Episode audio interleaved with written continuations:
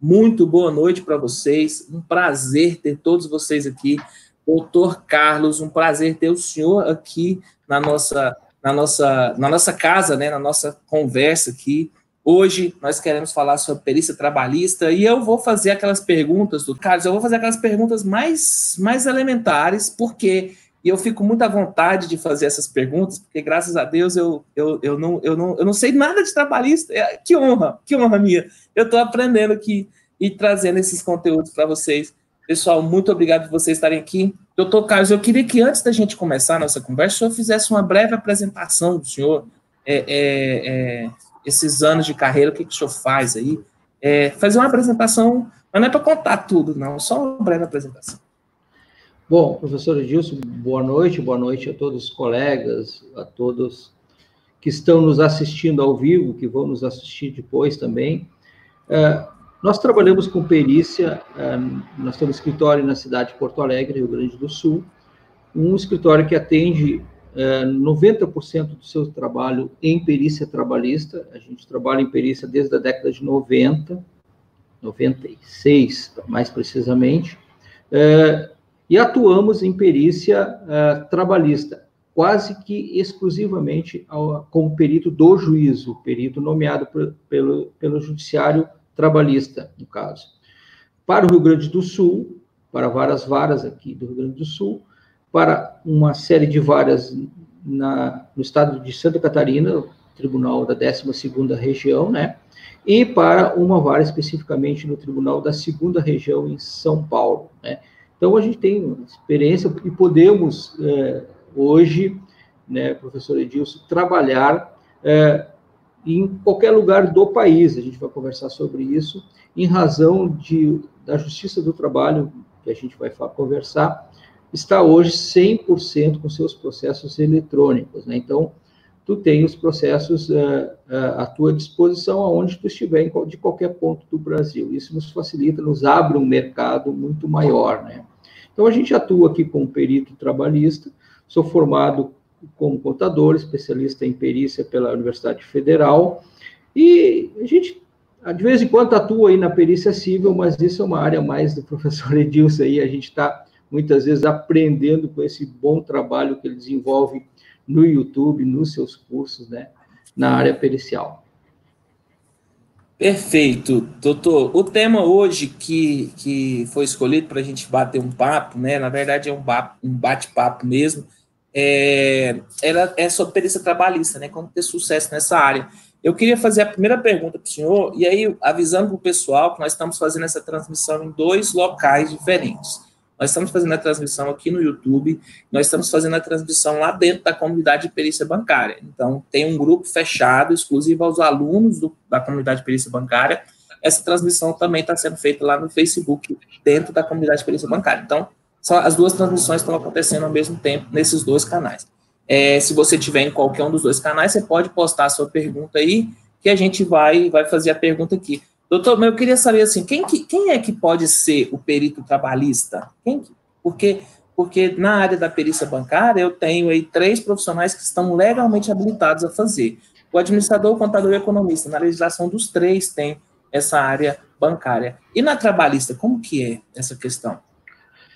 Essa questão é muito similar à, à, à civil, né? A bancária, seja uh, outras ramos decorrentes da financeira, né? Na trabalhista é a mesma coisa. Então, hoje uh, a gente pode fazer perícia uh, estando formado em nível superior, é claro, registrado no seu conselho competente na eh, em economia, administração ou contabilidade. Não há limitação contra a formação. Claro, tu vai me dizer, não, mas se precisar analisar um livro contábil, se houver uma relação trabalhista que necessita de um exame essencialmente contábil, aí eu acho que restringe um pouquinho. Mas caso contrário, como 99,9% dos processos são cálculos trabalhistas, são análise de relação de emprego de trabalho, não há limitação quanto ser contador, ser administrador ou ser economista. Tanto é que no Rio Grande do Sul a gente tem a APJUST, uma entidade com a qual a gente dá cursos lá de PJE Calc.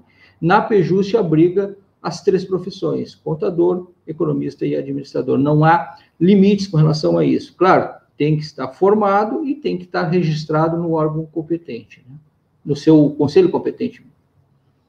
É, eu, eu, eu entendo pouco sobre a perícia trabalhista, mas como eu sou advogado, né, eu tive, tive alguma coisa de perícia trabalhista, de, de direito trabalhista aí, e eu sei que existe uma fase, doutor, que é aquela fase pré, pré-processo, né, aquela fase quando o cliente, ele, ele ouve, ouve a relação trabalhista, como, por exemplo, é, é, é, é rescisão indireta ou, algo, ou alguma coisa do tipo. Então, houve a relação trabalhista e o indivíduo quer ajuizar a ação. Tem uma, uma fase aí pré, pré-processual. Nessa fase pré-processual, eu tenho algumas pessoas que, que para mim, são, são de, grande, de grande importância, que é o pessoal que formou lá, aí são, são perguntas bem, bem bobas mesmo, tá? Pessoal que formou lá em gestão financeira, o cara que formou em gestão em recursos humanos, entendeu? Que tá agora, esses cursos tecnológicos são curso superior de dois anos, a pessoa formou nesse curso em gestão financeira, em gestão em recursos humanos.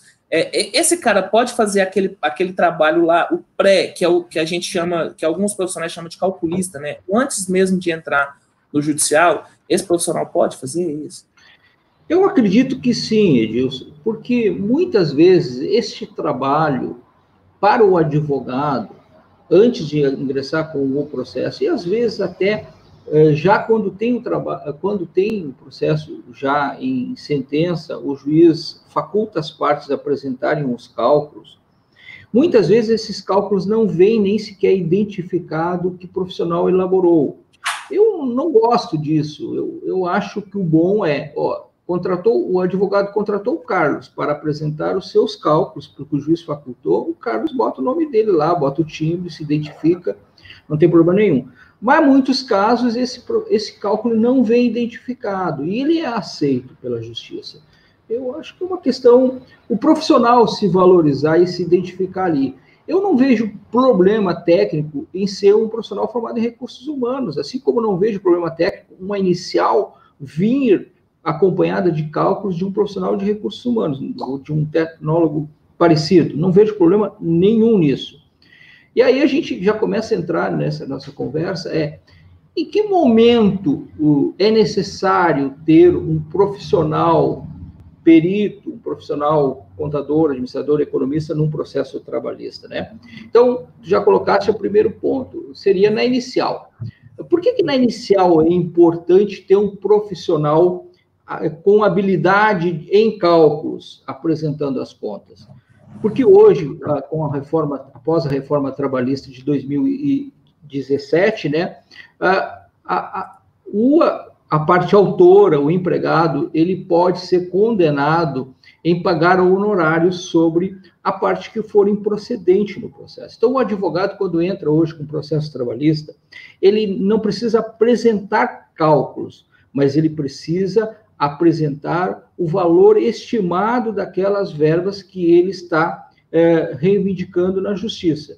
Se estas verbas forem improcedentes, ele pode ser condenado em honorários. Então, se ele superestimar, ele corre o risco de pagar, de fazer o seu cliente pagar honorários. E se ele subestimar, ele corre o risco de o juiz dizer, ó, oh, é procedente tanto de horas extras mas como tu pediu menos que isso, eu não posso te, eu não posso te dar mais do que tu pediu. Então, o, o, juiz não pode dar mais do que foi pedido, e se for improcedente, o juiz pode condenar em pagar honorários. Inclusive, se este empregado, como quase sempre, detém assistência judiciária gratuita, mesmo detendo assistência judiciária gratuita, após a reforma pode ter que pagar honorários, até porque o juiz manda descontar do valor que ele tem de seus créditos. Então, é extremamente necessário todo advogado estar assessorado de um profissional que tenha habilidade em cálculos trabalhistas.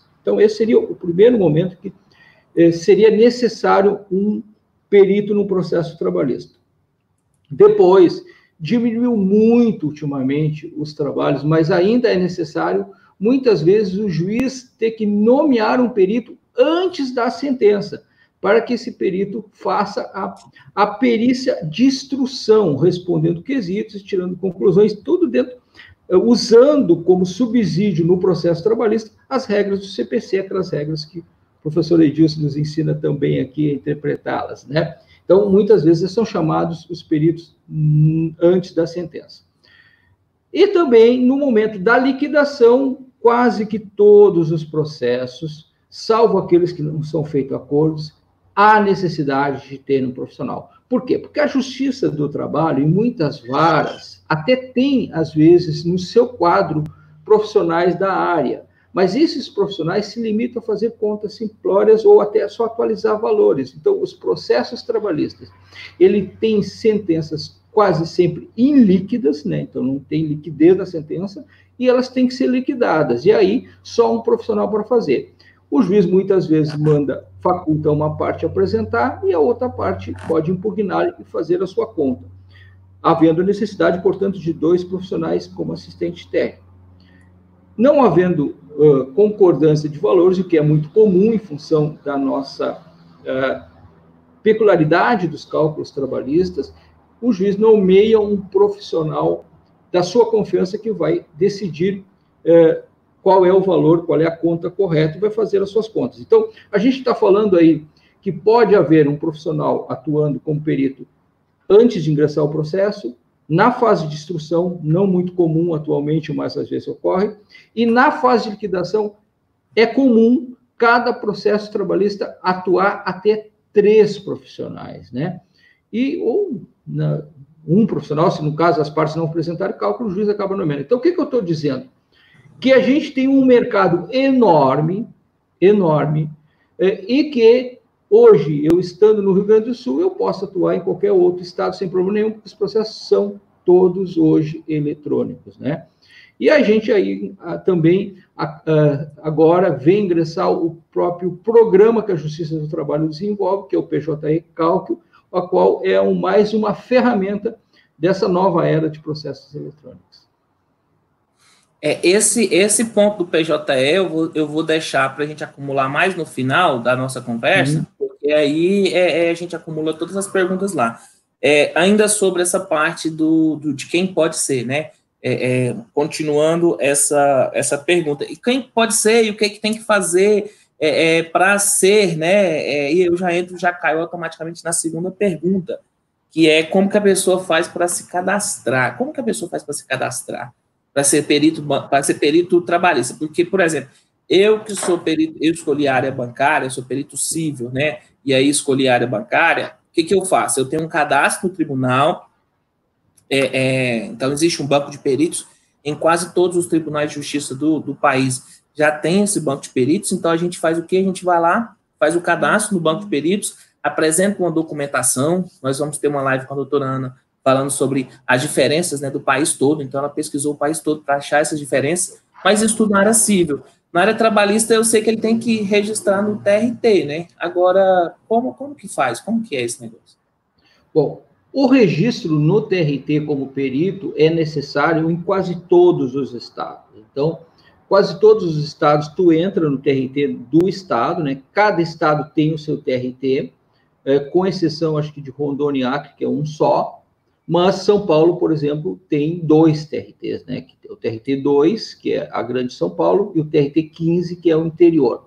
Então, tu entra no seu TRT que tu quer trabalhar e se registra como perito.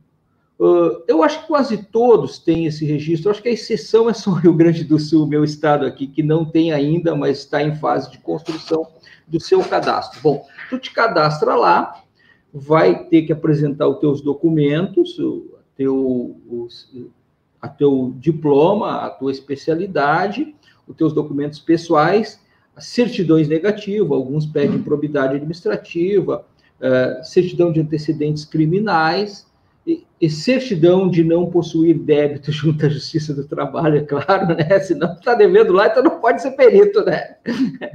É, o Rio Grande do Sul, não. Mas aí tu vai me perguntar, Edilson, é só se cadastrar? Não, não é, não é. Não é.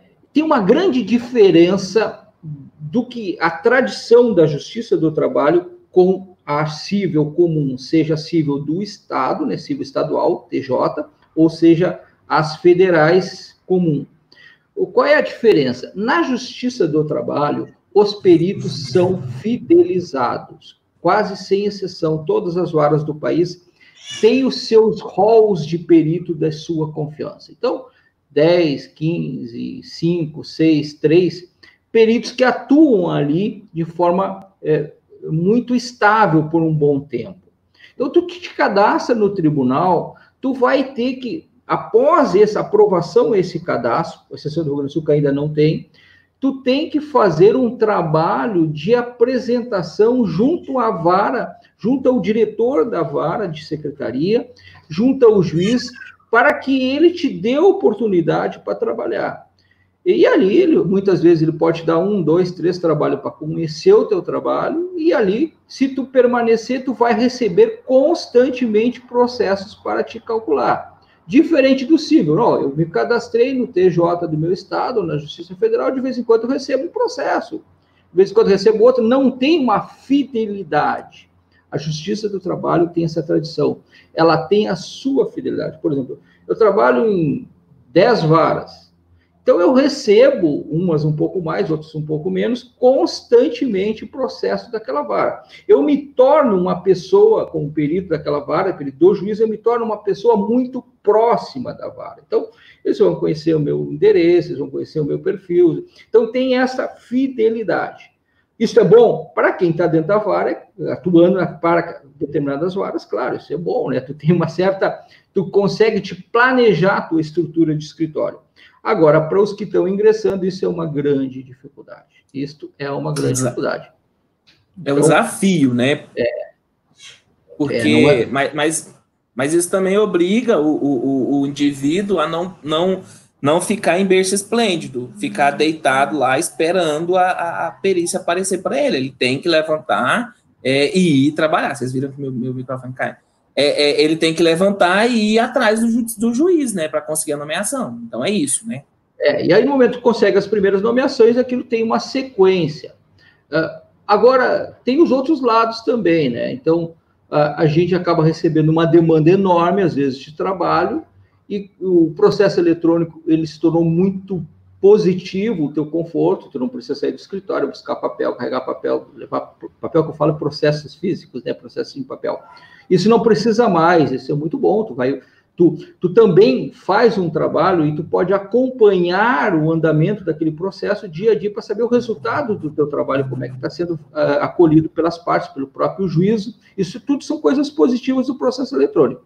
Agora, a coisa negativa, as máquinas controlam o teu prazo. Então, tu fica escravo das máquinas, né? Então, se tu recebe um processo com 15 dias, no 16 dia você vai vir um e-mail, ó, oh, meu, que deu, teu, que deu trabalho, está atrasado. Tu vai olhar no, no PJE da Justiça do Trabalho, processo eletrônico da Justiça do Trabalho, tu vai olhar, vai estar escrito ali os processos que tu estás nomeado e os prazos que tu tem em cada processo, e o processo já está atrasado. Então, tu vai ter um controle que não é mais um controle de da mão humana, de, que depende de alguém olhar, ó, oh, o Carlos está com aquele processo atrasado. Não, agora é a máquina, e ela dispara o e-mail, e aí duas, três vezes tu já está sendo ameaçado de ser destituído e até pagar a multa. Então, isso dá um certo estresse, um certo desconforto para o perito, porque às vezes ele está com uma estrutura preparada para atender 20 processos por mês, 20 perícias, e tu está recebendo 30, e aí tu tem que fazer, não tem alternativa, tu tem que fazer. Então, esse é um dos problemas, né? E o outro problema que a gente pode conversar aqui também, não sei se está programado isso, é a questão dos honorários, né? Isso é outra coisa muito diferente da justiça civil do trabalhista, né? Mas por quê? Vocês ganham muito mais dinheiro do que a gente? não. A justiça do trabalho, pessoal, ela, independente do, do autor, do empregado, ter ou não ter assistência judiciária gratuita, a Justiça do Trabalho, em 99% dos casos, não tem honorários antes do trabalho e não tem honorários logo após o trabalho. Então, tu tem que trabalhar com um fluxo de caixa que, em média, é em torno de, no mínimo, seis meses. Então, tu tem que te preparar para trabalhar com um prazo de seis meses para frente. Eu acho hoje seis meses um prazo uh, pequeno comparado com o que foi logo que eu comecei nos processos físicos, chegava a torno de, era a média de dois anos, né? Então, tu tem que fazer uma carteira de processos, às vezes, grande, para te pensar que tu vai estar tá fazendo hoje e recebendo o que tu fez há seis meses, no mínimo, para trás. Então, tu faz o processo, tu faz o trabalho, tu estima os teus honorários, quando esse, esse, esse cálculo, esse trabalho for homologado pelo juiz, o juiz arbitra, vai dizer se tu, o que tu pediu, é, ele vai dar um pouco menos, e, e tu só vai receber esse dinheiro quando ou após a parte autora, a parte empregado também receber. Então, só recebe quando ele receber. E se ele não receber? Se ele não receber, é bem provável que tu não vai receber. Então, ah, a economia do país não está legal, as empresas estão indo muito à recuperação, à falência, a tendência é que tu perca muitos os honorários que tu não receba, né? Então, aí a gente entra naquela questão os honorários do perito têm um grande problema hoje, tanto possível e principalmente para o trabalhista. Os honorários do perito hoje, como na sua natureza jurídica, eles são tidos na justiça como custas. Então, eles não têm juros. O juiz fixou teus honorários hoje. Tu recebe daqui a um ano, tu vai receber correção monetária, sem juros. Os honorários do perito, eles têm que ser é, executados depois que executar a parte principal do empregado. Ele não pode ser cobrado antes, tem que ser depois, assim como as custas. Muitas vezes há varas que, inclusive, colocam a parte previdenciária, que é uma parte significativa de todos os processos trabalhistas, e a parte fiscal de imposto de renda na frente dos honorários do perito. Então, esse é um problema legal que a classe toda tem que tem que discutir. Os honorários dos advogados, e ele, merecidamente são tidos como natureza alimentar. Eles está fixado, passa a correr juros. O do perito não. Então, muitas vezes tu vai lá, vai fazer um cálculo, me dói no coração, mas os teus honorários tu vai registrar ali sem juros, enquanto os honorários do advogado tu vai colocar com juros e correção monetária. Isso é uma realidade dura, cruel que tem com os peritos e que os peritos seja contador, seja administrador, seja economista, eles têm que movimentar-se politicamente para mudar o Código de Processo Civil. Isso não pode continuar assim. Na perícia civil, isso não tem tanto reflexo, mas nas, na perícia trabalhista é um duro reflexo. E mais, quando a empresa entra em recuperação judicial, tu dificilmente consegue executar os teus honorários, porque os honorários do advogado, merecidamente, e os honorários do reclamante têm privilégio, os honorários do perito não, é credor comum, quirografar, quirografário. Então, hoje, receber de uma recuperação judicial ou de uma empresa em falência honorários de perito é uma raridade. Então, os colegas peritos que têm 20, 30 anos de profissão, eles têm fortunas de honorários completamente perdidos. Então, às vezes, tu diz, oh, o perito trabalhista faz 30 perícias por mês. E quantos vocês acham que ele vai receber? Hoje, na situação econômica que a gente está passando o país, recebe às vezes 20 em média, fazendo 30. E essa é a realidade, é dois por um. Um terço tu perde completamente. Agora, a gente está passando uma pandemia que não vai ser recessão, né? Vai ser extinção de muitas empresas. O que, que vai acontecer? Reclamatórias trabalhistas e dificuldade para os empregados receber e quase que, diria, impossibilidade para os peritos. Então, essa é a realidade ruim. A realidade boa é que a gente pode ficar, inclusive, em quarentena em casa trabalhando, né? Fazendo processo eletrônico em qualquer lugar do país. Tá bom, não vamos, não vamos desestimular todo mundo, né? Então, então assim, dava para a gente fazer uma live só falando de honorários, então. Ah, dá para fazer uma live só falando de honorários. A gente está aí conversando sobre um possível curso no PJE. Então, quando a gente passar no PJE a parte de honorários, vocês vão ver o que, que é configurar os honorários para o perito e configurar os honorários para o advogado.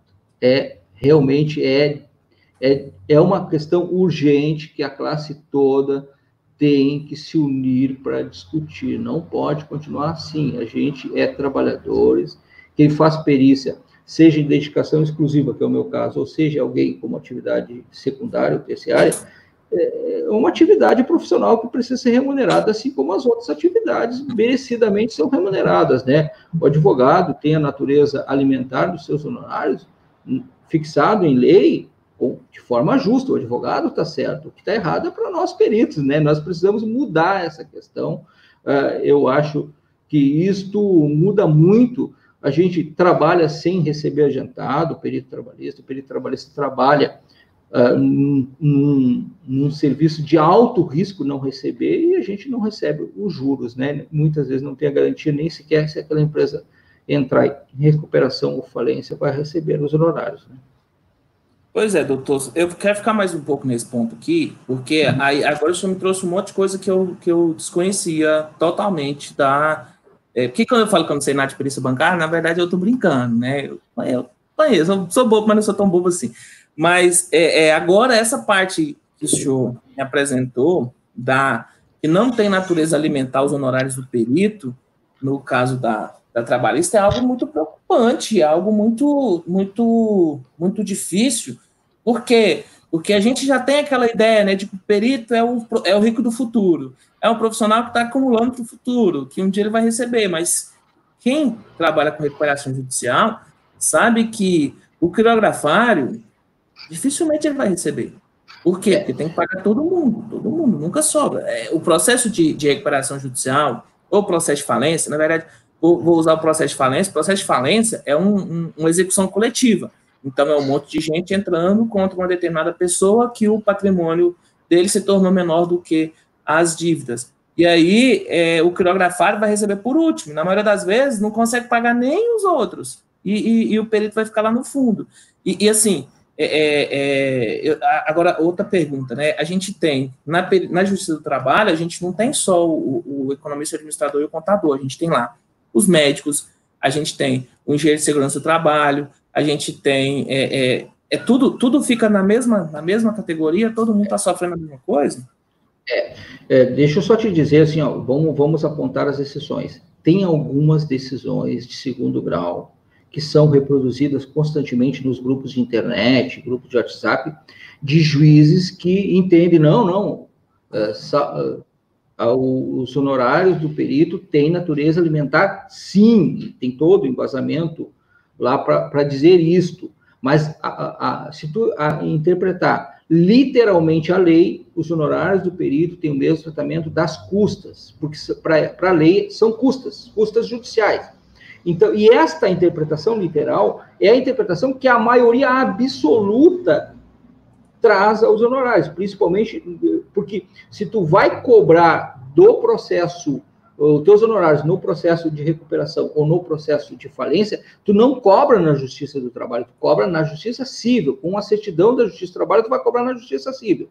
E aí a uhum. gente entra noutra coisa pior ainda disso. Pior. Muitos uh, juízes na Justiça Estadual Civil entendem que para o perito cobrar esses honorários, seja como em recuperação, ou seja no processo de falência, ele tem que contratar advogado e tem que pagar as custas. Ou então ele vai dizer lá que merece assistência judiciária gratuita.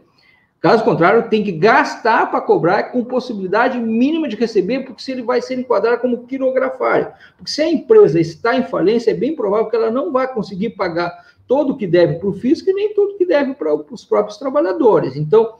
Esta é a, é a, pior realidade que tem para quem vai entrar na perícia trabalhista. E mais, é, da data da fixação dos honorários até a data do ingresso do processo de recuperação não tem juros. A mesma coisa se tu não conseguir receber a, o teu, os, os créditos muito, diria, num tempo razoável. Tu não vai receber juros.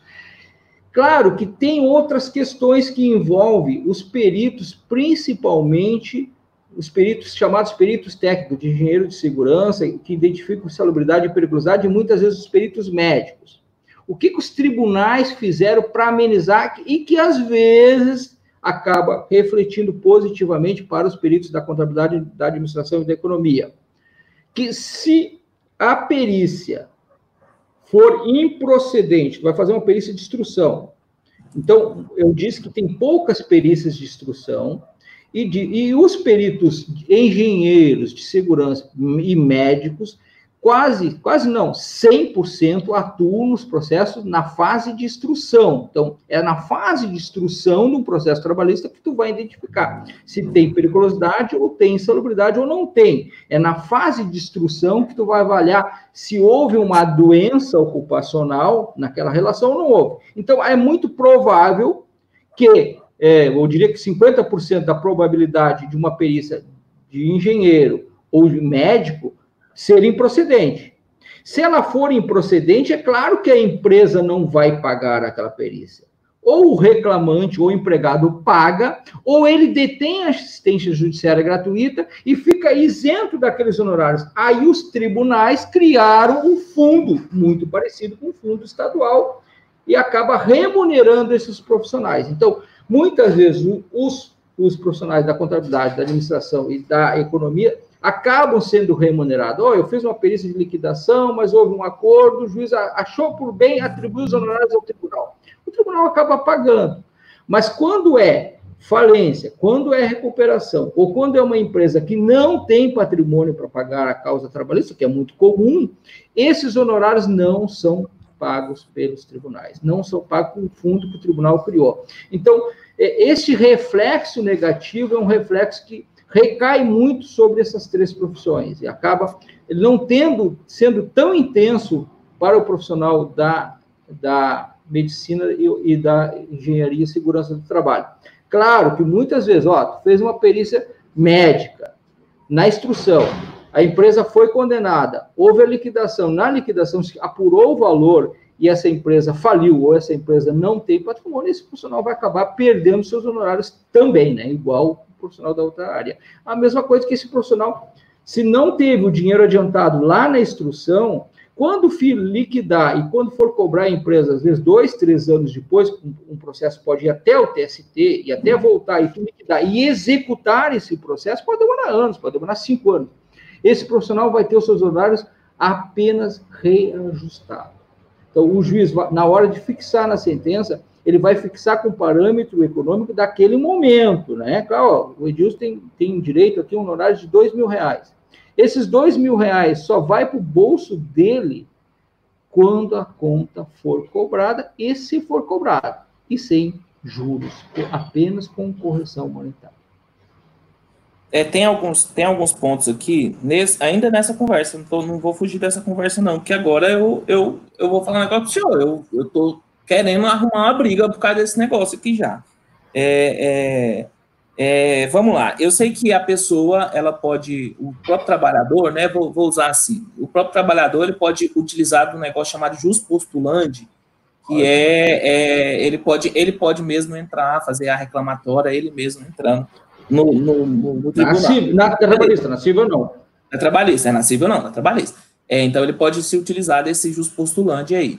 É, só que ele não pode usar o jus postulante para recurso de revista e recurso ordinário, né? É, aí é mais, mais para o advogado. A pergunta é o seguinte: o, o, o, empregado entrou com, com a ação, então ele foi lá, né, no, no, no, no contador próximo da casa dele, pediu para o contador fazer o cálculo, né, ou para o profissional de recursos humanos fazer o cálculo para ele que ele deveria entrar no, judiciário. O cara foi lá, de bom coração, fez o cálculo, o, o, o a própria parte ou ajuizou sozinho, ou com um advogado, não importa, e o cara, e ele ganhou o processo. Vamos supor que ele ganhou o processo.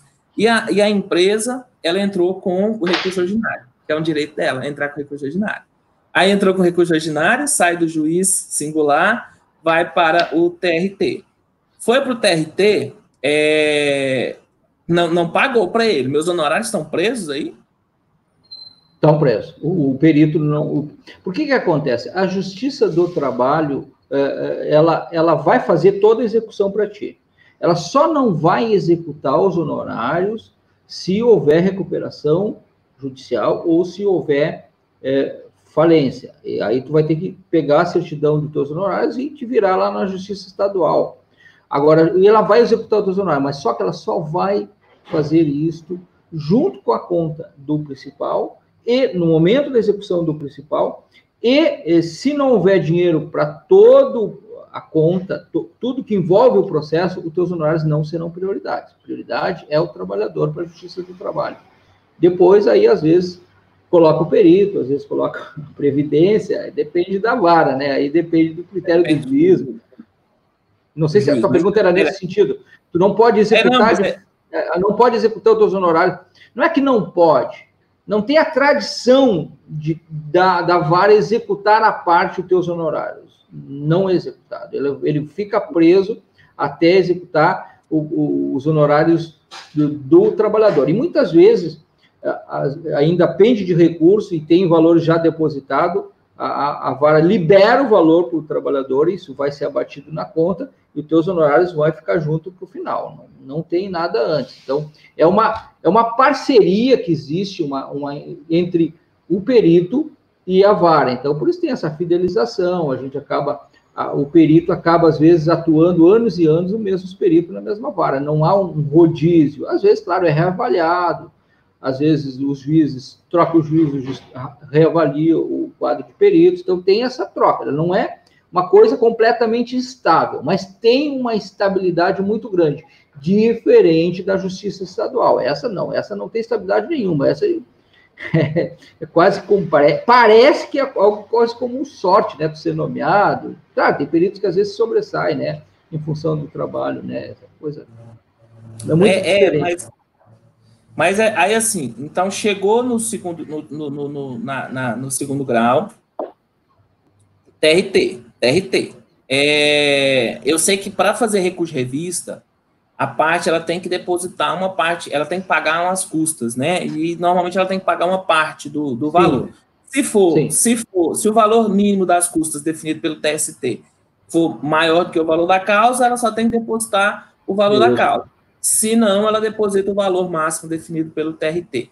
Ah, uhum. E esse valor, inclusive, pode o, o, empregador ele pode utilizar esse dinheiro antes.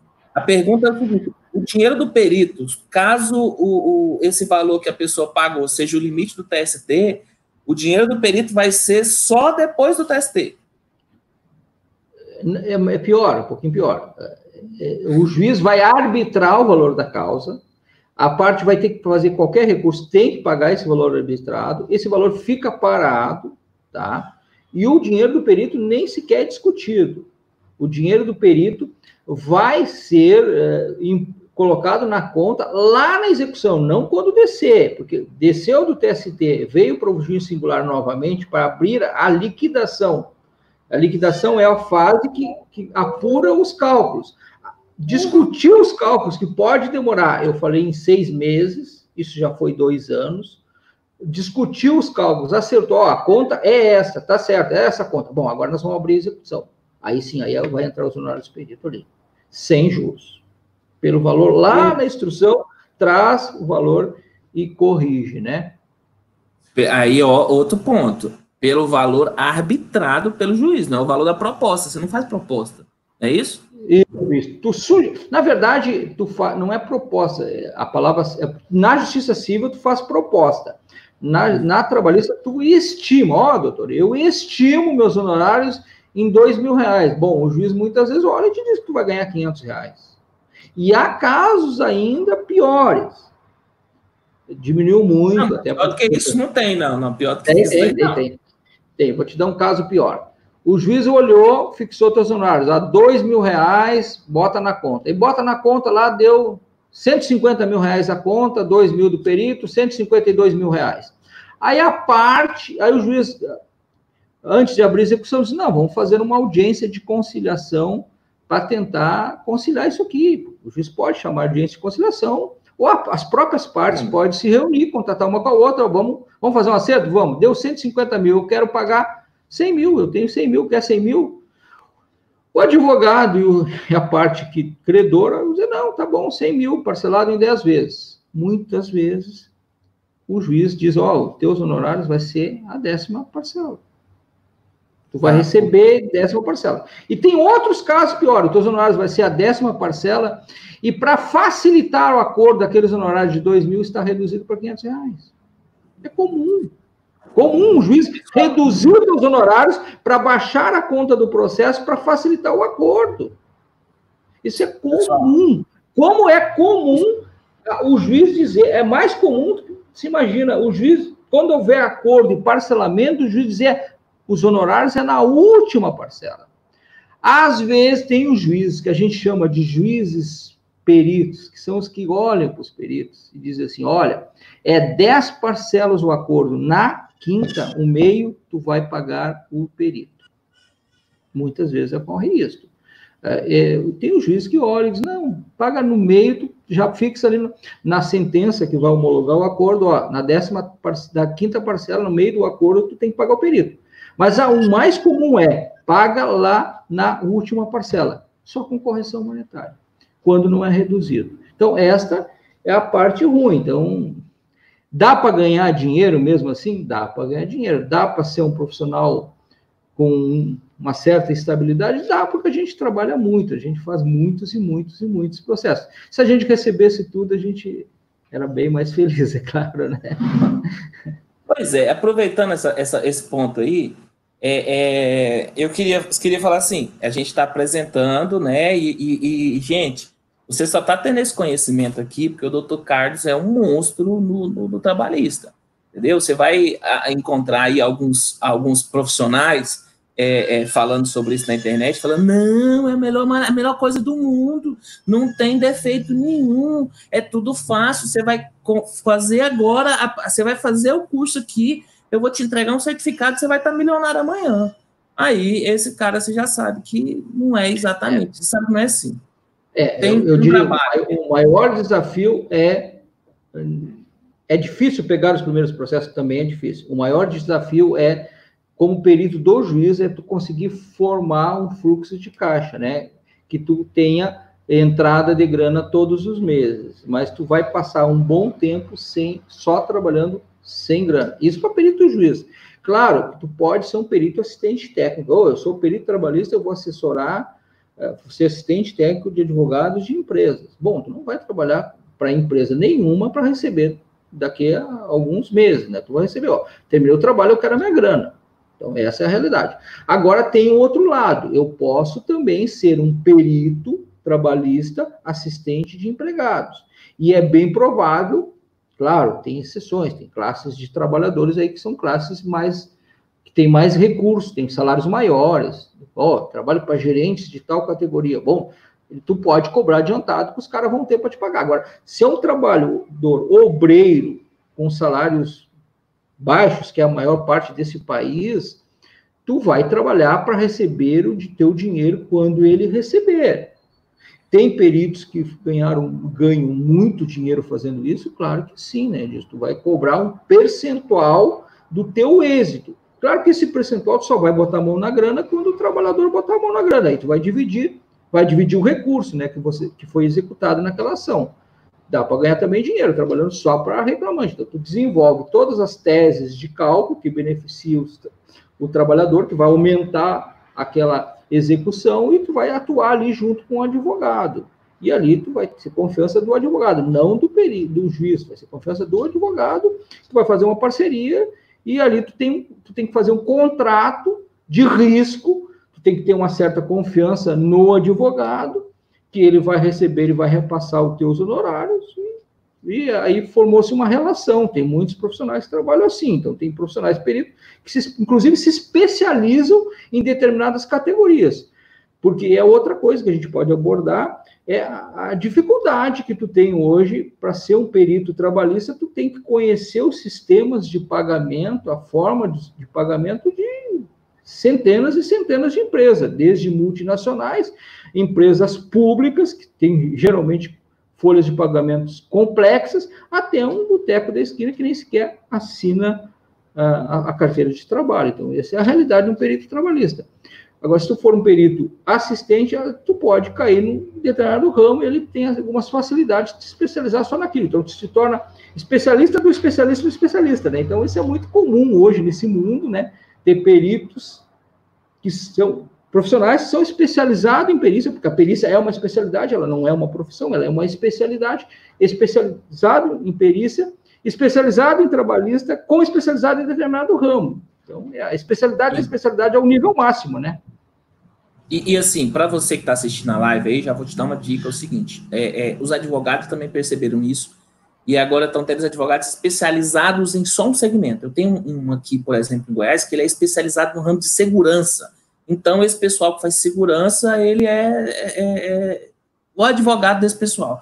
Ele aprendeu a falar a língua dos seguranças e, consequentemente, tem muita demanda. E aí, o perito que colar no advogado desse vai fazer muito sucesso. Eu sou da área de supermercados, né? A gente tem advogados especializados só em supermercado. Por quê? Porque o supermercado tem as regras próprias. E aí, uhum. você pode colar nesse cara também, que aí vai, você vai ser o especializado, a pessoa de confiança daquele cara ali, e do advogado ali, né?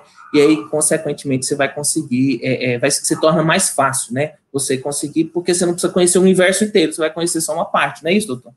Isso, por exemplo, tu, vai, tu falaste em segurança. Tu vai trabalhar para segurança, tu vai ter que conhecer muito a jornada 12 por 36, que é aquela jornada que o trabalhador trabalha 12 horas e folga, folga 36. Isso agora está previsto, inclusive, na CLT, então tu vai ter que conhecer muito isso aí. Como é que fun a funcionalidade disso? Conhecer para defender uma empresa, se tu trabalha para empresa de segurança, ou para defender os trabalhadores e aumentar o valor da causa, né? Porque a empresa sempre quer reduzir, o, trabalhador sempre quer aumentar. Então, quem tem, quem tem a receber tem a expectativa de aumento da sua causa. Quem tem a pagar, o contrário. É normal, essa é a disputa, né? Afinal de contas, o perito, seja assistente ou seja um perito do juiz, ele está sempre no meio de, de disputas por bens patrimoniais. Então, tu vai se especializar nas questões que envolvem aquela categoria. Ó, eu trabalho em supermercado, eu trabalho para supermercado ou contra supermercado, então eu vou ter que conhecer como funciona a quebra do caixa do supermercado. Porque na relação trabalhista, tu tem, claro, que conhecer o artigo 7 da Constituição, que fala das relações da, dos direitos trabalhistas constitucionais, tu tem que conhecer para qualquer um dos ramos que tu for na trabalhista. Tu tem que conhecer minimamente a, a, CLT, tu tem que saber tudo sobre como funciona o sistema de pagamento de um décimo, de umas férias, de um reflexo, de uma hora extra, tem que saber tudo isso aí.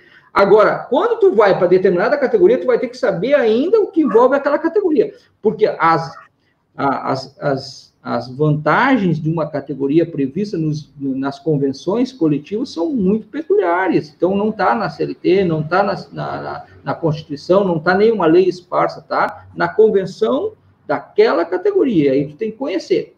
E se tu for perito do juiz? Bom, aí tu vai ter que conhecer um pouco de cada coisa dessas aí. Não tem outra alternativa porque tu não vai perguntar para o juiz ou para o diretor da secretaria ou para o funcionário da secretaria da vara como é que tu faz, tu vai ter que dar para o juiz a solução pronta. Então, só tem um jeito, tem que se preparar, tem que estudar, tem que, que ir atrás é, de, de, do conhecimento da área trabalhista. Tem que conhecer muito isso aí. A própria palavra perito pressupõe que tu é um expert, inclusive muitas vezes é chamado de expert. Então, tu tu tem um conhecimento acima de um contador, de um administrador ou de um economista daquele assunto. Então, ó, tu quer saber de perícia civil, tu tem que estudar muito com o professor Edilson, não tem outro caminho, não. tu vai ter que conhecer muito aquilo ali para te, para te resolver a, a, o problema do teu advogado, que está trabalhando do, do, perito, do juiz que te nomeou.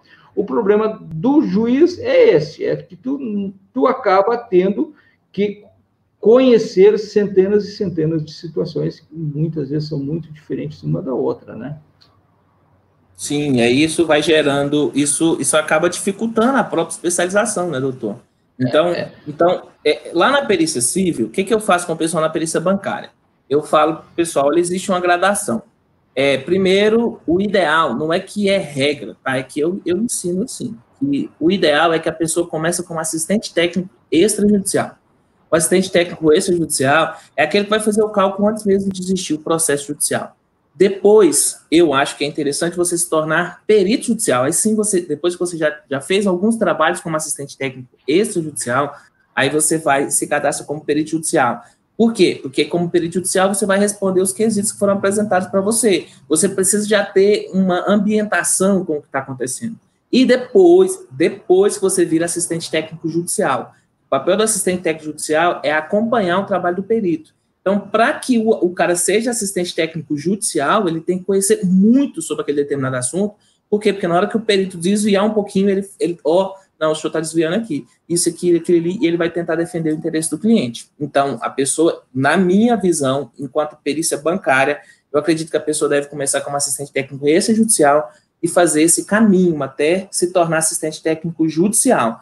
Que o assistente técnico judicial, por ser muito mais especializado no assunto, ele acaba tendo uma remuneração um pouquinho maior.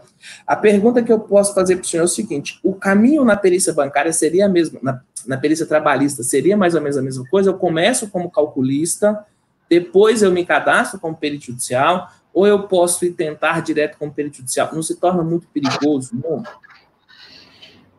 Eu diria foi para mim, e eu diria para os colegas, o caminho melhor, mais curto para se tornar um perito trabalhista é começar como assistente de departamento pessoal dentro das empresas. Eu acho que ali é o melhor ambiente, é conhecer bastante departamento pessoal, e aí tu parte para trabalhista. Sempre levando em conta que muitas vezes dentro das empresas não é investigado como é calculado cada verba. Às vezes acaba isso indo muito no automático nos programas de, de, de cálculo de folha de pagamento. Mas ainda assim é um ambiente bom para começar. Bom, aprendi tudo de departamento pessoal. Eu acho que eu concordo contigo. É, raras exceções, sabe? Tem, sempre tem exceções. Eu acho que a assistência técnica é um bom início Claro que tem advogados que pegam um processo de extrema, extrema dificuldade, eh, às vezes acaba também uh, passando por uma exigência maior. A única coisa que eu não concordo contigo, eu não conseguiria dizer com segurança quem ganha mais dessas três relações. Se é o perito uh, judicial, se é o perito assistente de empregado ou se é o perito assistente de empregador. Eu estou tendo, não vou ficar em cima do muro, claro, eu tendo a dizer que o perito assistente técnico de empregado, se pegar um bom ramo, ele acaba sendo mais remunerado. É claro, ó, eu sou de uma categoria, por exemplo, bancária, então tu não vai ter falência de banco, tu não vai ter banco que não paga a conta, né? Então, tu acaba sendo mais remunerado, sendo uh, perito assistente de determinadas categorias. Perfeito, doutor. É, é... O senhor quer tá atender tocando... o telefone? Não, não, tá. É o telefone, não tem problema. É, é, vamos lá, de, deixa eu. Tem, surgiram algumas coisas aqui, é, que são algumas perguntas bem específicas. Vamos lá. Pessoal, você está assistindo essa nossa live? O doutor Carlos é uma pessoa muito humilde, assim, uma pessoa muito discreta, para dizer assim, nos termos mais simples. É, ele está falando que tem a possibilidade de sair um curso de perícia trabalhista? Não. Tá, vai sair um curso de perícia trabalhista, inclusive já está com a data marcada para esse curso de perícia trabalhista, onde o professor Carlos vai ensinar para você tudo, desde a primeira, primeira coisa que você precisa saber para atuar como perito trabalhista até o nível intermediário. Então, é um nível do básico ao intermediário. Edilson, por que, que não é do básico ao avançado? Porque do básico ao intermediário você vai, vai aprender coisas assim demais. E aí, depois a gente pode fazer um avançado para tentar entender aí 5% das causas, doutor? É, eu diria isso. É, eu diria isso. E, como esse curso ele vai estar focado no PJE Calc, que é o programa necessário hoje para se fazer cálculo, então, a gente vai ter que mesclar né, entre o conhecimento técnico necessário sobre o que está se calculando e o conhecimento necessário para a operação do programa. Né? Então, o avançado seria buscar, o, o, o, diria assim, as causas mais específicas, né? as necessidades mais específicas de um, de um cálculo trabalhista, ou como é que eu, que eu faço abatimentos parciais, exatamente como funciona, a, porque eu tenho que entender né, da legislação fiscal que envolve isso, legislação previdenciária que envolve isso. Né? Claro, no intermediário, você vai ter que calcular também, vai ter que entender, pelo menos, o conhecimento mínimo sobre a, a previdência social e, e, e, a, e a parte fiscal do, das, causas, das causas trabalhistas.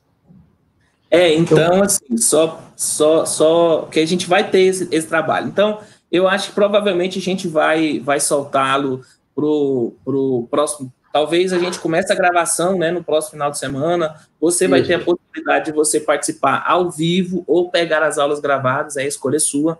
nós vamos marcar, estamos organizando. Você continuar acompanhando nossas lives aí, que vamos ter novidades aí é. já para a próxima semana. Não é daqui é. a um ano, daqui a dois anos. Então, o que, que a gente vai pensar para esse curso? É entender o PJ e Cálculo, o programa hoje necessário para fazer cálculo trabalhista, e entender o que envolve ah, de conhecimento técnico em cálculos um pouco mais simples, em cálculo um pouco mais complexo. É, e sempre é, com aquela ideia, é, fazendo o, o, cálculo junto, né? Ó, como é que eu monto a base de cálculo para calcular esta hora extra? Agora, como eu calculo essa hora extra? Como eu apuro a quantidade física de horas e como eu apuro a quantidade monetária? Como é que eu aplico a correção monetária? Que, que índice? É, como é que eu aplico os juros né, sobre as causas trabalhistas? Como eu aplico o, a Selic na, na parte previdenciária? E o que, que eu faço com a parte é, fiscal? Então, essas coisas a gente vai, passo a passo, fazer três ou quatro é, liquidação de sentenças fictícias que a gente vai montar aí dentro de uma lógica de aprendizado para para os alunos. Então, a gente vai fazer isso aqui no canal do professor Edilson, ele vai vender lá como oferecendo conforme ele oferece os seus bons cursos da área civil, na área de perícia financeira. Perfeito, doutor. Aí tem algumas perguntas aqui que são bem específicas que eu quero que eu quero passar para o senhor, é, para a gente já, já ver aqui, mas ainda faltam daquelas perguntas das gerais, ainda faltam é, é, geral. PJE. A gente já vai fazer o curso dentro do PJE, porque não tem sentido eu te ensinar no Excel agora, né, para depois a gente aprender o PJE. Então, vamos aprender já no PJE no curso, não é isso? Isso, isso, no PJE. Vamos fazer o, os cálculos no PJE. Vamos pegar, sentenças, pegar sentenças fictícias e vamos liquidar até chegar a um valor final lá, atualizado para o dia do, com, no PJE. Perfeito. É, quando que vai ser a obrigatoriedade do PJE, doutor? Julho, está previsto para julho. Não sei se muda o calendário em função da pandemia, não vi nada sobre isso. O que, que eu diria assim sobre a obrigatoriedade? Para quem é assistente técnico, é, não existe obrigatoriedade. Ela está prevista existir. Aí tem a discussão jurídica se pode ou não pode exigir da parte como ela apresenta seus cálculos. Agora, para os peritos do juízo, estes já estão obrigados em a maior parte das varas. Então, se pegar Santa Catarina, todo o estado de Santa Catarina é obrigado. O estado do Paraná ele é facultado para as partes, obrigado aos peritos do juízo. São Paulo, Minas, Goiás, é, depende de cada vara. Então, muitos lugares já são obrigados. Então, olha, eu quero fazer perícia trabalhista para o juiz, eu vou ter que aprender o PJE, porque senão eu vou, eu vou ter empecilho para entrar na maior parte das varas. Então, imagina, se a concorrência é difícil de tu, de tu entrar no mercado, imagina se tu tiver uma limitação de não, de não operar o sistema que a justiça pede que tu opere.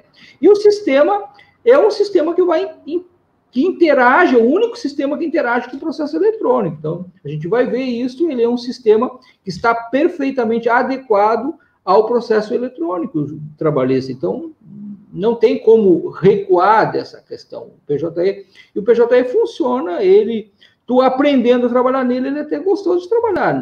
Eu trabalhei muito tempo em outro sistema, trabalhei muito tempo no Excel, e estou mais entusiasmado com o PJE do que com os outros, né? Ah, tem que estudar ele, tem que entender, tem que entender o sistema. É, é e, e, aí o que eu quero falar para você que está assistindo é que o diferencial é que a gente não vai aprender no Excel, aprender a teoria, aprender não sei o que, não sei o que, não, você vai aprender a fazer, entendeu? Você vai aprender a fazer. Então não, não tem o blá blá blá, não sei o que. Doutor, uma pergunta aqui que é simples, mas eu quero que o senhor responda. Certificado A3 ou A1? Uh, qualquer um os dois, né? Eu acho que o, tanto faz, não, não tem exigência com relação a que certificado uh, digital tu usa. Não, não tem. Qualquer um dos dois, não tem problema nenhum, tá? Mas é, é, foi um pedido do, do, pessoal, será 3 ou CA1, eu coloquei. Doutor, é, recolhimento previdenciário do, sobre os honorários já é feito, como que é feito? recolhimento previdenciário dos honorários do perito. É, o previdenciário, ele não é retido, né? Então, tu, tu é um autônomo, então tu tem essa relação muito próxima da vara, daqui a pouco a gente até se, se, se confunde com funcionário público, né? Não, mas a gente não é, a gente é um profissional autônomo, a gente deve fazer o nosso registro lá como, como contribuinte individual e recolher um, ou dois, ou três salários mínimos a, a Previdência. Ah, mas eu já tenho uma outra atividade que eu recolho com teto máximo, então passo a ser isento, não faço recolhimento nenhum. E a parte fiscal, como é que eu vou te dizer? Eu me excusaria da resposta, é uma questão ainda é, controversa exatamente como é no CIVA, não tem diferença nenhuma. Então, ah, então, então também tem. Carne, tem que fazer o seu carnê-leão, pega os seus honorários, os seus alvarás, soma todos os meses, abate sua despesa de escritório e faz seu recolhimento. Não retém na hora, salvo algumas exceções, alguns juízes, ó, retém o... é devido imposto de renda, retém na hora. A tendência, e até o PJE vem contribuir com isto, a tendência é que no futuro isso seja muito controlado pela Receita Federal, como vai ser os honorários dos advogados. Então, parece que está mais perto da gente pagar rigorosamente o imposto de renda do que receber os juros sobre os nossos valores recebidos atrasados. é, depois, depois que, que passou a ser a super receita, né? É, é, a velocidade para ele arrecadar é, é, é monstruosa. É e a facilidade também da arrecadação é muito grande, né? A gente vai ver no PJE aí que é muito fácil de, de controlar a parte previdenciária e fiscal nos processos trabalhistas eletrônicos calculados pelo PJE. Doutor, a gente tem um problema entre os, os peritos cíveis, que é o seguinte: eu vou me cadastrar, porque o CPC fala que o perito é pessoa física. É, okay. mas eu vou lá e abro, e abro uma, uma empresa e coloco ela lá na, na, nas atividades dela, perícia. Uhum. E aí, como, como que é no trabalhista? Eu, fa, eu faço via empresa? Não, tem, tem, tem, tem uma previsão no CPC para ser, ser pessoa jurídica, né? Há uma possibilidade aí de ser pessoa jurídica. Então, eh, há umas discussões aí de que o juiz pode nomear pessoa jurídica com responsável técnico fulano de tal, e aí tu tem que pedir que emita o alvará em nome da pessoa jurídica, até porque ela, ela, ela vai é, ter um custo fiscal menor, né? Então, é, há essa previsão, e alguns juízes trabalhistas até fazem, mas aí tem que entrar em contato com a vara. Como a perícia é muito pessoal, isso não está se desenvolvendo, assim, não é muito, amplamente utilizado, mas é uma possibilidade, há discussões, inclusive, da gente fazer isso aí, na, na. Perfeito. Na trabalhista também. É, o, o, a pessoa perguntou que se o... Eu já sei, mas eu vou fazer as perguntas, né, para a gente tá, cumprir com o pedido. É, assistente técnico sem o CRC ativo, pode ser? Legalmente não.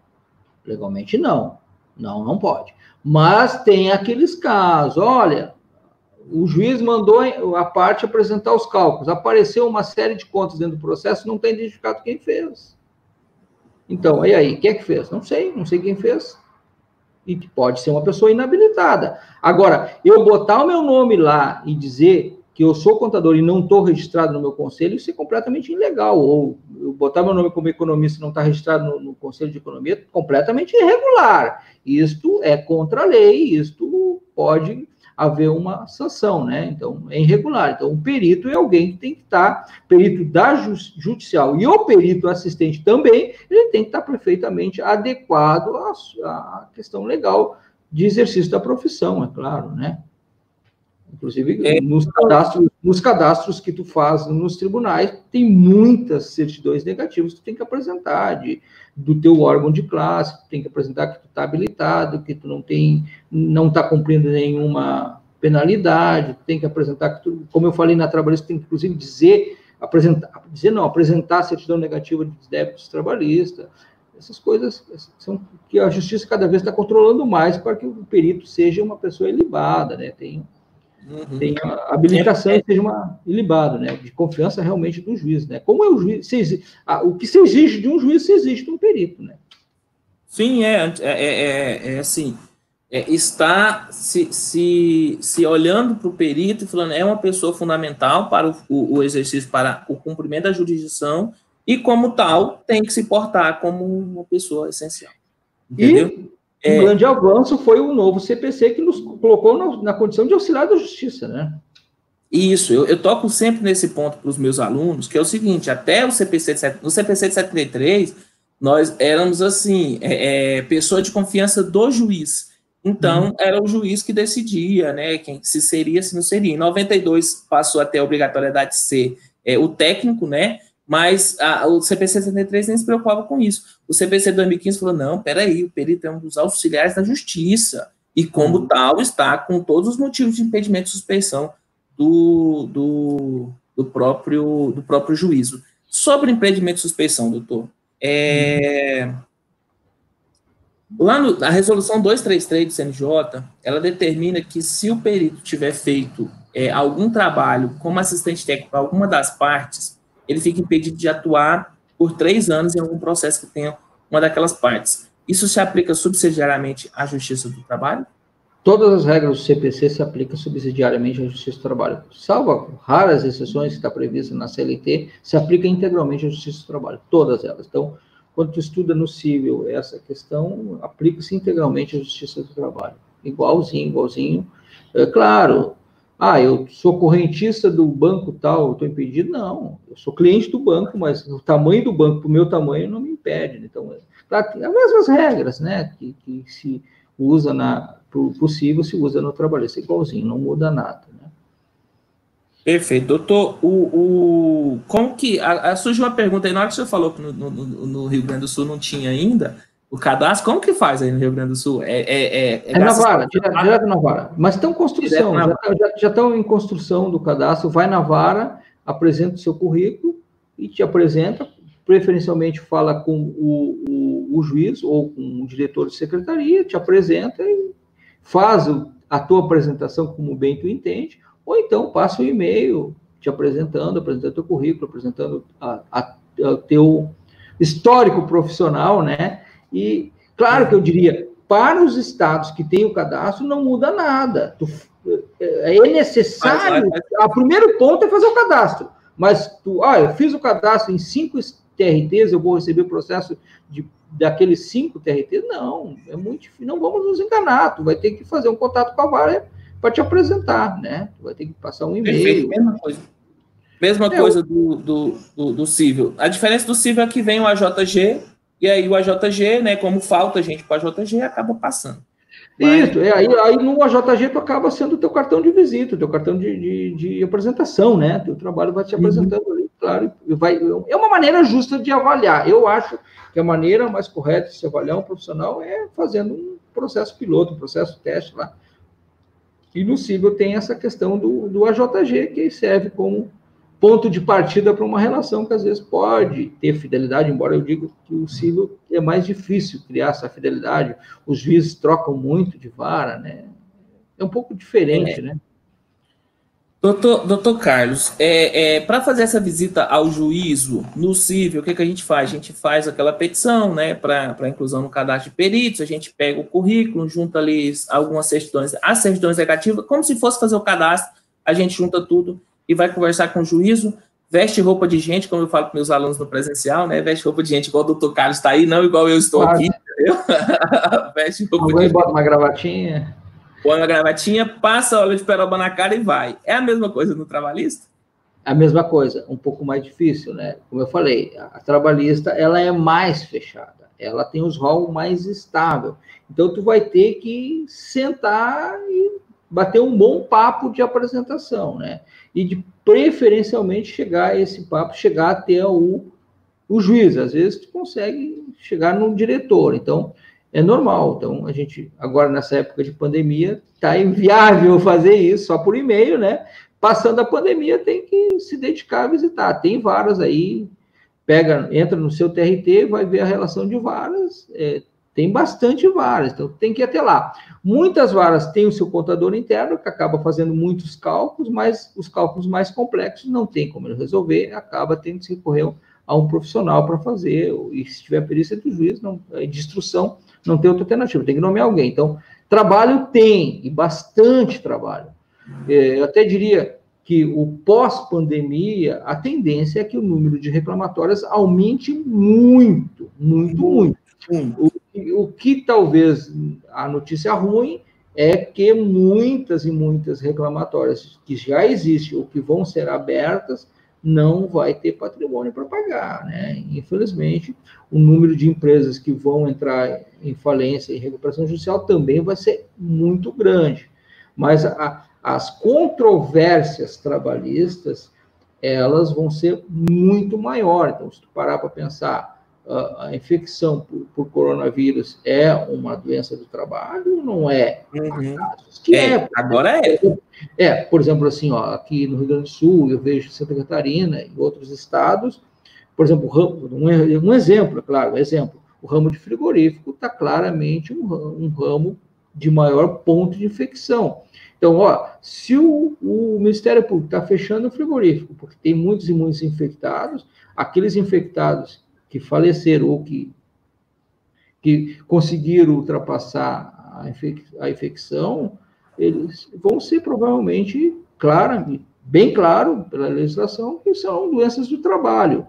Então, vai envolver peritos médicos, que vão ter que avaliar qual foi esse prejuízo à saúde, esse prejuízo vai ser exposto em percentual, e os peritos terão que calcular. Aí vocês vão parar para pensar, e, e que cálculos são esses? São cálculos de depreciação do seu trabalho, são cálculos de pensão vitalícia, tem que ter conhecimento sobre qual é a tábua de mortalidade daquela região, para aquele sexo, é, qual é a, a, a, probabilidade daquela pessoa viver e calcular isso para o resto da vida. Esses são cálculos que, muitas e muitas vezes, os cálculos dos peritos trabalhistas, embora com formação em contabilidade, administração ou economista, tem que ir muito na beira do, do conhecimento necessário a um, um, um, profissional de atuarial. Então, é, essas profissões, essas profissões elas se quase se mesclam, né? estão muito próximas. Então, aí tu fica pensando, pô, eu tenho que conhecer tudo isso, é, tenho que conhecer tudo isso, tem que conhecer muitas vezes de tábua de mortalidade, tem que conhecer de projeção de pensão,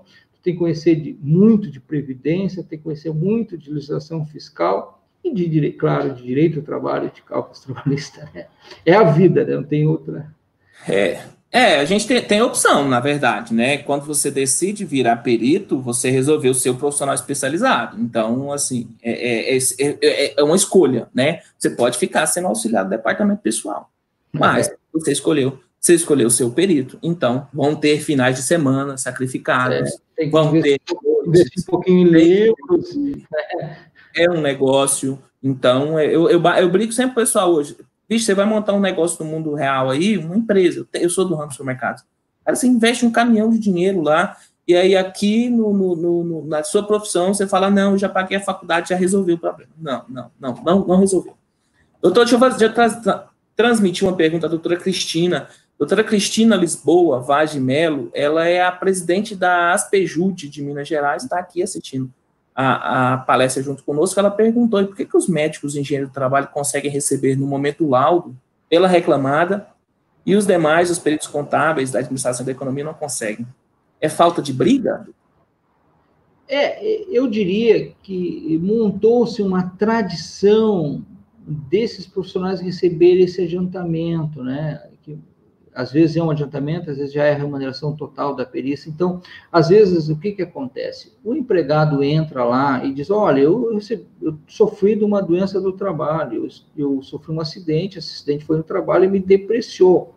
E aí diz: Olha, eu estou parcialmente incapacitado para o trabalho. Ele faz todas aquelas alegações normais do, que o trabalhador faz. A empresa vem e diz: Não, não é verdade, isso não ocorreu, isso não foi no ambiente de trabalho, tem todo aquele problema. Ah, Covid agora, ó Tu pegou o coronavírus, mas não foi no teu trabalho, tu foi lá numa festa, foi, foi no ambiente social, foi no ambiente familiar, mas não no trabalho. Então, quem pode avaliar isso? É o médico. E aí, como é às vezes, muitas vezes, é interesse da empresa ter esse médico nomeado pelo juiz ali de confiança do juiz fazendo essa avaliação, ela muitas vezes diz, não, eu quero um médico. O juiz, tá, tá, tu vai pagar? Aí, aí a empresa acaba se prontificando a pagar para ela fazer aquela prova em juízo. Diferente do Entendi. contador. O contador não. O contador, muitas vezes, ele vai ser nomeado para formar a prova para o empregado. E esse cara não vai ter como adiantar o teu dinheiro. Então, acaba por, em função da tipicidade do médico, ele ter esse dinheiro adiantado. Mas também há muitos casos de serem nomeados médico ou engenheiros, profissional de segurança, e ele não tem dinheiro adiantado, ele receber lá junto com o profissional contador. Ah, então, eu diria assim, ó, 50% das perícias médicas realmente recebe adiantado, porque as empresas têm esse interesse, querem pagar, se prontificam em pagar o médico, mas muitas vezes não, não, às vezes não ocorre isso. Então, não, não tem uma regra na legislação que diga, ó, oh, aquele médico lá é mais bonito, ele vai receber o dinheiro adiantado e na hora que fazer a perícia. Não tem isso, não. É, a regra se aplica para todas as profissões. É que às vezes a, a tipicidade, a circunstância, acaba tendo essa questão de, de, do dinheiro adiantado, os honorários adiantados. Tem uma pergunta aqui da doutora Jamile. Ela perguntou, doutor Carlos, e quando é justiça gratuita, os honorários pagos pelo tribunal é o mesmo valor definido pelo perito? Aquela indicação que o senhor falou que fazia? É o mesmo valor? Não, não. não. Quando os honorários são repassados para o tribunal pagarem, não é o mesmo valor. Eu diria que é bem abaixo. O que eu tenho visto é, que às vezes os tribunais do trabalho pagam um pouquinho mais do que a justiça é, comum, acessível na, na, na estadual, na, na, federal. Às vezes acabam pagando um pouquinho mais, mas não, ele é bem menor, né? Bem menor. Ele chega, eu acho que no máximo, a média dos tribunais, no máximo mil reais. E há muitos casos que acabam ficando bem abaixo de mil reais, né? Não, não é igual, não. não é. Mas claro Perfeito. que é melhor, às vezes, receber do tribunal menos do que não receber nada, né? Uhum. É... Pessoa perguntando se pode conciliar a perícia bancária com a perícia trabalhista, fácil, né? Claro, eu, eu faço. Eu diria que 90% trabalhista é 10% bancária. Claro que tu não tem como tu ser um super-homem se especializar nas duas. Tu vai, vai conhecer uma e tu vai te tornar especialista na outra. Especialista, especialista do especialista. O perito já é uma especialidade. Então, ó, eu conheço a trabalhista, mas eu sou especialista mesmo, eu conheço todas as regras de, da financeira, ou da avaliação de empresa ou da tributária, que é muito diferente, né, da, da civil e da trabalhista. Uhum. Então, eu acabo conhecendo muito uma, mas o ideal, o ideal é que a gente fique numa só, viu? até porque tem trabalho bastante. É que às vezes é inevitável, tu, tu acaba, às vezes, é inevitável tu ter que fazer, ou tu acaba fazendo, mas uh, é possível, é possível dividir nas duas ou nas três, mas o ideal é tu te tornar é, um, um, profissional só daquele ramo da perícia. Por quê? Porque o, o que a gente está conversando aqui é que a necessidade de conhecimento ela é muito grande. E mais do que isso, pode ter certeza, é muito mais difícil para o profissional ter que responder às indagações das partes do juiz após o trabalho do que o próprio trabalho. Porque vocês achar que vão fazer um cálculo trabalhista terminou o cálculo, está perfeito, na tua avaliação, tu vai entregar e aquele trabalho acabou? É claro que não. Tu entregou hoje três, quatro, não, três, quatro mesmo, não, diria, alguns dias depois, tu recebe o processo novo com uma série de indagações, impugnações das partes. É normal, a briga é uma briga judicial, as partes vão querer saber, detalhe por detalhe, quais foram os teus critérios aplicados naquele cálculo. E a, a, sentença trabalhista, ela é uma sentença com uma série de comandos práticos e que tu tem que transformar em números. Agora, vocês acreditar que dentro da sentença tu vai encontrar todos os comandos necessários para te elaborar a conta, esqueçam. O perito trabalhista é também, muitas vezes, uma pessoa que acaba decidindo. Olha, eu vou ter que decidir, eu vou ter que arbitrar, eu vou ter que decidir por um caminho. Tem outros caminhos? Muitas vezes tem. E aí, quem quer receber vai olhar e vai optar sempre para o caminho que dá maior conta. E quem quer pagar o contrário. E tu fica naquele meio, e, as, e aí é claro que o teu cálculo vai sofrer o contraditório. E às vezes o contraditório técnico de profissionais muito hum. bons, que não vão te ofender, mas vão com muita, muitos argumentos técnicos bons, dizer ó, que o teu cálculo está errado que tu vai ter que modificar. Às vezes tu modifica, às vezes tu mantém. Mas tudo isso tu vai ter que explicar. Tu vai ter que dizer como tu fez. E aí é o conhecimento exigido de ti. Aí, só, só com bons livros para te poder realmente, às vezes, responder, fundamentar o porquê que tu fez daquele jeito, né? Uhum, uhum. Perfeito. Doutora, ah, tem a, a doutora Bruna aqui, que ela está perguntando, ela foi mandada embora por força maior, e pergunta se a firma pode ficar aberta. Aí já é, doutora, vamos lá, o advogado também não pode dar consulta online, tem essa, essa vedação do CPC, mas assim, ó, a demissão por força maior da 927, que saiu MP 927, que saiu autorizando que fizesse essa demissão por força maior, ela exige, né, que essa demissão aconteça no caso de extinção de algum estabelecimento. Então, fechou algum estabelecimento, ela pode sim colocar. Então, aí você vai ter que ver o seguinte, se o estabelecimento em que você estava lotada está fechado. E aí, se está fechado, aí não tem problema nenhum. Agora, se for o caso de a empresa te demitiu por força maior e a empresa continua aberta, aí houve uma simulação. Aí você vai procurar um, um advogado aí na sua região para que ele possa ajuizar a ação competente para você, tá? Nós aqui, é, é, eu como advogado aqui de Goiás, não posso fazer para você, mas se você procura um advogado aí na sua região, ou procura a própria OAB, ela vai te ajudar aí. É a doutora, doutora Cristina, olha só que ela está perguntando. Doutor, professor Carlos, você acredita que o uso do PJE pode fazer com que a perícia fique mais desvalorizada em relação aos honorários?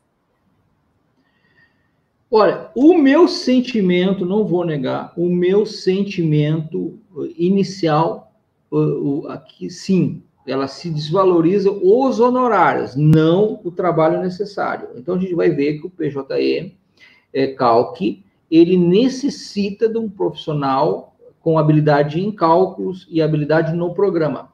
Agora, o PJE Calc transmite a ideia, pelo menos inicialmente, aos juízes, que são aqueles que decidem o valor dos nossos honorários, nós como perito do juiz, transmite a ideia de que ele facilita o, o trabalho do perito. Então, eu acho que as entidades de perícia, eu tenho uma entidade aqui no Sul, cada estado geralmente tem uma entidade, as entidades têm que criar um movimento para mostrar o contrário. A, a essência do trabalho, que é interpretar uma sentença, interpretar o comando judicial e transformar aquilo em números, não tem programa que resolva isso. Não tem inteligência artificial que resolva isso depende da inteligência humana, depende da capacidade do perito. Agora, a tarefa braçal de, de transformar aqueles, aquilo em operacionalizar o programa e transformar em números, essa está facilitada. Agora, a tarefa de ler, interpretar, encontrar o caminho de cálculo mais adequado, que mais se adequa àquele comando judicial, essa é uma tarefa insubstituível. Ela continua existindo e ela tem que ser valorizada por isso, que é o trabalho intelectual na essência do profissional. Esse não substitui em momento nenhum. Agora, a tarefa de executar o programa, ela está pouco facilitada assim. Eu tenho um processo em PDF, eu tenho um programa que eu posso levar esse PDF para dentro do Excel e do Excel para dentro do programa. Então, isso a gente pode vai ver no curso. Isto são facilidades que as ferramentas eletrônicas nos trazem. Graças a Deus estão trazendo, porque a gente ficar com uma máquina de calcular do lado fazendo cálculo realmente é muito mais difícil do que operacionalizar um programa que trazem, traz as contas razoavelmente corretas. É muito mais fácil no programa? Claro que é, ela está facilitada. Agora, a tarefa de ler a sentença, interpretar e escolher o caminho de cálculo que mais se adequa àquela, àquela decisão, essa é insubstituível, né? Perfeito, doutor. A doutora Amanda está perguntando assim, ó, se para se cadastrar na Justiça Trabalhista ele é obrigado a ter certificado de especialização.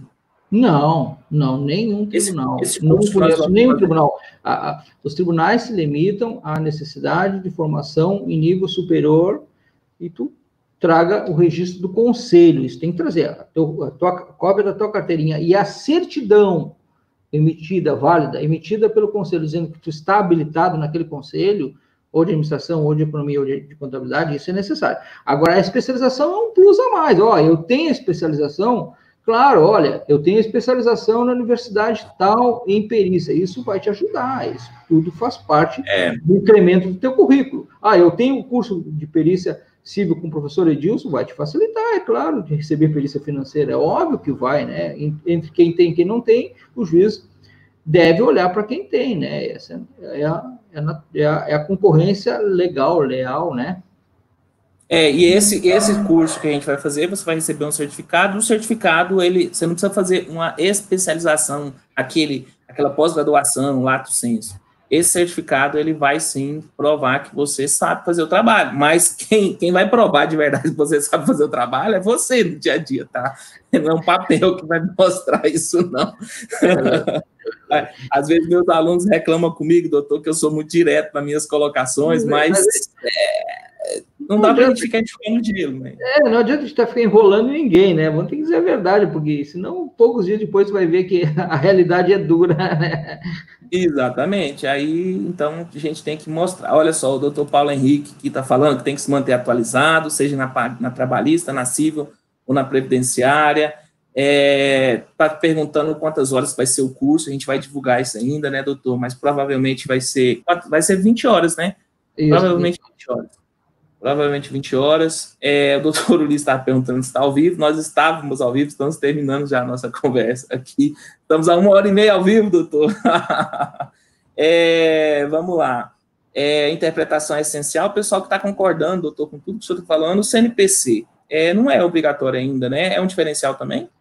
É, é um diferencial. Eu não. Eu, sinceramente, eu sou contador, o CNPC é um, um trabalho que eu acho legal, do, acho bonito do CRC, eu acho tudo perfeito. É um trabalho que exige para te manter nele, tem educação continuada e tal, mas eu não vejo exigência na trabalhista. Ele não se tornou uma, uma ferramenta na trabalhista. Me disseram, eu não sei, que em alguns fóruns uh, da Justiça Estadual ou Federal, até alguns juízes falam no CPC. Agora, na trabalhista, ele simplesmente eu estou dizendo, eu não estou dizendo que Oxe. eu sou contra, não estou criticando, mas na trabalhista ele, ele não existe dentro do fórum trabalhista, né? Ele não, não, não, não pegou, como diria assim, né? Então, eu tenho CPC, eu faço educação continuada, mas nunca foi me exigido. E eu não boto dentro dos meus, do meus processos, eu acabo não botando, porque não é necessário. Ah, quando eu boto meu nome ali, coloco, não, eu coloco CNPC, mas a maior parte dos colegas dos laudos que eu vejo não tem, dos profissionais que atuam mais tempo não, não colocam. O, parece que a economia agora tem um cadastro. CNEP, CNEPF. É, não sei qual é os é. termos, é. a administração não sei se tem, mas não, não é exigido, viu? Não é exigido, não. Mas Perfeito, doutor. Última pergunta aqui, senão a gente não termina. Antônio Varjão, doutor Antônio Varjão está perguntando assim, ó. Os critérios de apuração dos valores devidos na reclamação trabalhista não é do juiz, o perito precisa fazer a interpretação da sentença. Precisa. Até na civil precisa fazer a interpretação da sentença. Olha, é um grande desafio. Eu, eu colocaria como os, um dos maiores desafios. Maior, um dos maiores desafios. Por quê? Porque nós, contadores, administradores, economistas, nós não recebemos a devida instrução na nossa formação universitária no português. E português é uma língua é, complexa. Eu, pelo menos, acho, né? Eu, como contador, acho complexa. Então, é, é um grande desafio, é tu interpretar o que o juiz disse e transformar aquilo em números. Este é um dos maiores desafios do perito. É que legislação o juiz está mandando eu aplicar? Que a, a súmula do, do TRT eu aplico? Que súmula do TST eu aplico? Que artigo da CLT eu aplico? Como eu transformo aquilo em número? E depois de transformar em número, é como as partes podem me indagar como eu fiz aquilo, aí eu tenho que explicar literalmente no português formal, não. Claro que eu não vou usar o português coloquial, vocês sabem disso. O perito tem que usar o português formal para dizer o que tu fez. Tu não vai bater lá na justiça, ó, oh, doutor, eu queria explicar como é que eu fiz. Não. Eu, quase que 100% dos juízes que eu trabalho, eu nem sequer muitas vezes conheço, entendeu? Até porque o juiz acaba trocando, às vezes, da vara. Eu não conheço o juiz e eu constantemente estou mandando trabalho para ele e ele decidir em cima dos meus trabalhos. Como eu faço? Só escrevendo. Então, tem que saber escrever, tem que saber ler, tem que saber interpretar. é um das maiores desafios dos peritos, é saber ler e escrever. Desculpa, não estou querendo dizer que, que isto é elementar. Não é elementar, não. Não é elementar, não. A sentença, é complicado. A sentença, às vezes, tu tem que pegar 10, 15 folhas e interpretar e transformar aquilo em número. E não é uma sentença. Eu posso ter a sentença primeiro grau, a sentença segundo grau, a sentença terceiro grau, e posso, cada uma delas tem embargos de declaração. E pode ser, inclusive, mais de um embargo de declaração. Eu tenho que juntar tudo isso e transformar em uma conta, em um número, numa data.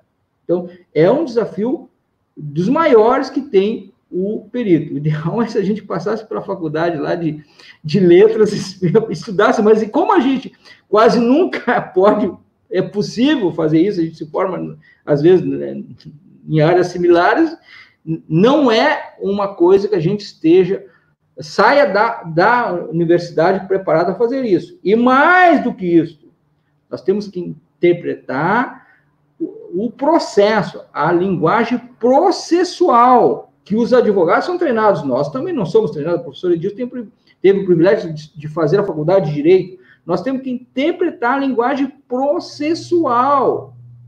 Porque a gente Mas tem que entender sabe... de processo, porque a gente trabalha dentro do processo. E a gente não Mas é advogado. Sabe... Por que, que eu fui fazer o curso de Direito? É. Então. Tomei prejuízo na perícia, na perícia civil, e aí eu falei, não vai acontecer isso novamente. Eu fui, fui fazer a faculdade de Direito por causa disso. Então, assim, é muito, é muito mesmo, muito de processo que você tem que conhecer. Muito mesmo. É, é aí eu não tô, eu não tô dizendo que é só na trabalhista ou só na civil. Nas duas, ou qualquer outro tipo de processo que for atuar com perito, tem que entender a linguagem jurídica, a interpretação jurídica, a interpretação de sentença tem que estudar isso, quais os critérios de interpretação de sentença. Aqui, eu tenho, por licença, para terminar, eu indicaria esse livro de cálculo trabalhista do juiz José Aparecido, é, é tido como a Bíblia do, do cálculo trabalhista. Aqui, esse é um dos un... é o único livro no mercado. O professor já fez live contigo também, é muito bom, professor lá de, de Minas Gerais, o professor Alcir, é muito bom. Alcir, Alcir. É, esse livro aqui tem um capítulo inteirinho ensinando como interpretar a sentença, quais as regras de interpretação que se aplicam ao processo trabalhista. Este é o grande desafio do perito trabalhista, como acredito que seja do perito civil também. Né? Que não vai ser substituído por uma máquina, não. que é a interpretação do perito, que não adianta você ficar é, é, é, tentando fazer engenharia reversa também. Você tem que atuar. Doutor, eu quero te agradecer assim, sem tamanho por, por, por, por você ter aceitado é, é, esse, esse desafio da gente fazer essa conversa. Na próxima semana nós vamos lançar é, o curso, né, o curso de perícia trabalhista. Provavelmente a gravação já vai acontecer no próximo sábado à tarde. eu só estou acertando os últimos detalhes com o doutor Carlos. Na segunda-feira, olha só, gente, eu, ele nem sabia disso. Na segunda-feira, 9 horas da manhã, eu vou fazer uma live com a doutora Ana Cristina. E nessa live nós vamos falar sobre língua portuguesa para peritos, porque ela é contadora, é perita e é formada em letras também. Oh, e é, aí ela vai estar é, o, é uma profissional raridade no mercado, hein? exatamente, exatamente. Né? é, e, e assim, é, é, na segunda-feira, às 9 horas da manhã, nós vamos fazer uma live aqui no canal também. Então, você se inscreve no canal para você receber a notificação. É, às 9 horas da manhã, vamos fazer uma live falando sobre língua portuguesa para peritos. Por quê? Porque, doutor, o que o senhor falou aqui é a regra, mas é muita dificuldade que o pessoal tem então, nós vamos fazer esse trabalho também, tá? Muito obrigado, doutor é, Carlos, pela paciência. Muito obrigado a vocês que estarem. Obrigado pela paciência, porque eu fiz um monte de perguntas muito simples, né? Mas o objetivo é que eu também possa aprender, que a gente possa levar esse conhecimento. Essa live vai ficar gravada, tá? Ela vai ficar disponível aqui no canal por um período de tempo.